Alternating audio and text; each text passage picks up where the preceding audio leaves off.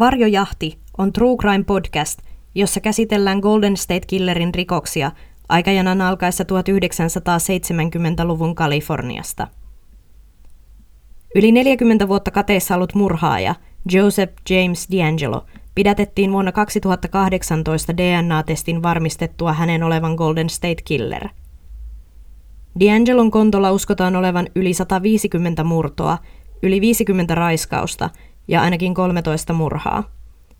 Hän oli tirkistelijä, murtovaras, raiskaaja, kidnappaaja ja murhaaja, jonka rikokset eskaloituivat vuosien kuluessa asuntomurroista murhiin.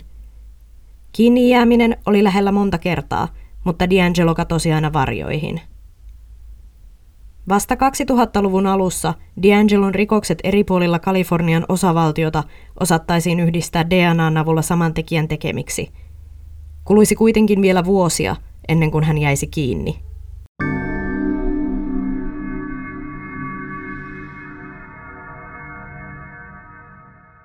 Tällä hetkellä Golden State Killer on pinnalla aika sopivasti, kun kesäkuun 2020 lopussa D'Angelo myönsi syyllisyytensä näihin 13 murhaan oikeudessa.